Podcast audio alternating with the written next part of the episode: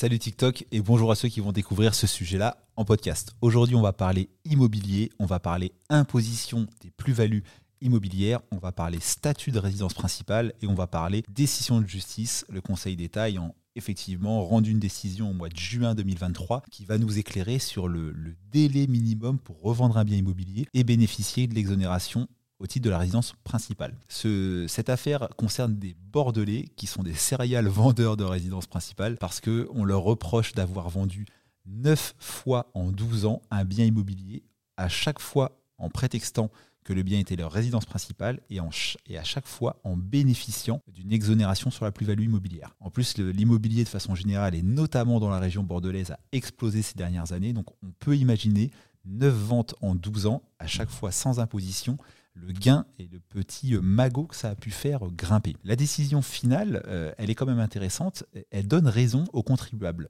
Euh, non, le fisc n'a pas réussi à démontrer un abus de droit ou une, requalification au titre de marchand de biens. Et on n'a pas non plus cadré de délai minimum de détention d'un bien en résidence principale et donc de délai minimum de détention pour la revente. On pose souvent, très souvent cette question sur les réseaux sociaux, notamment dans mes lives TikTok j'en fais deux par semaine pour ceux que ça intéresse, de savoir au bout de combien de temps on a le droit de revendre sa résidence principale pour ne pas être taxé et euh, est-ce que si on le fait au bout de six mois, au bout d'un an, au bout de deux ans, est-ce que c'est légal?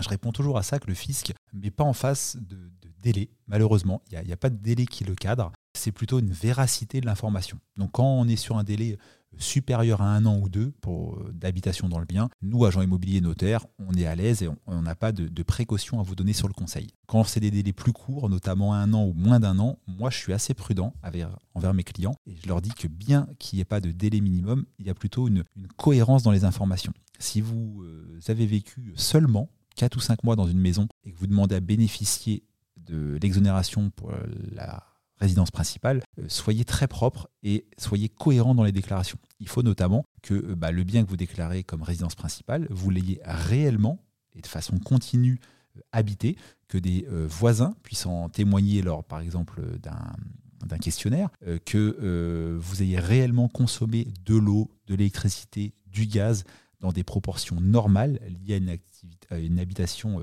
permanente durant ces mois-là. Euh, si vous avez des enfants scolarisés, il faut que vous prouviez que vous les avez bien changés d'école pour que vous les aviez vous les avez pardon, scolarisés dans l'école proche de la résidence principale et non pas à 40 ou 50 km. En fait, il faut qu'il y ait un faisceau d'indices qui concorde sur le fait que oui, bien que ça ait été 6 ou 7 mois de détention par exemple, ça a réellement été votre résidence principale et donc vous pouvez réellement bénéficier de l'exonération. Donc ce, jugement final nous confirme encore une fois qu'il n'y a pas de délai minimum, mais qu'il y a une vraie prudence et une vraie cohérence à prendre concernant ce statut. J'ai fait d'autres vidéos, d'autres TikTok, parce qu'il y a plein d'autres cas d'exonération sur l'imposition à la plus-value immobilière. Il y a la durée des tensions, il y a les ventes de petits montants, il y a les ventes à bailleurs sociaux, mais il y a aussi très méconnue et pourtant ô combien intéressante, la première revente d'une résidence secondaire pour ceux qui n'étaient pas propriétaires de leur résidence principale depuis au moins 4 ans.